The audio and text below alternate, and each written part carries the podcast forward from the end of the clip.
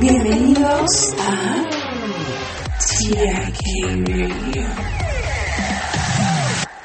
Un eclipse solar es cuando la luna se coloca entre la Tierra y el Sol y proyecta una sombra de hasta 268 kilómetros de ancho sobre la superficie de la Tierra.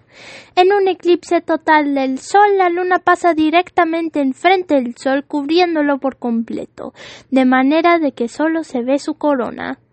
Hay por lo menos dos eclipses solares cada año, pero solo se pueden ver en una estrecha franja del mundo.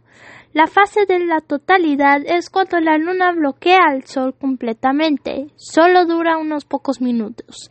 Los eclipses solares son posibles porque la luna es 400 veces más pequeña que el sol y también está 400 veces más cercana a la Tierra. Esto significa que el sol y la luna parecen tener el mismo tamaño en el cielo. Bye bye.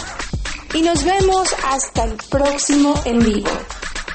TIK Radio.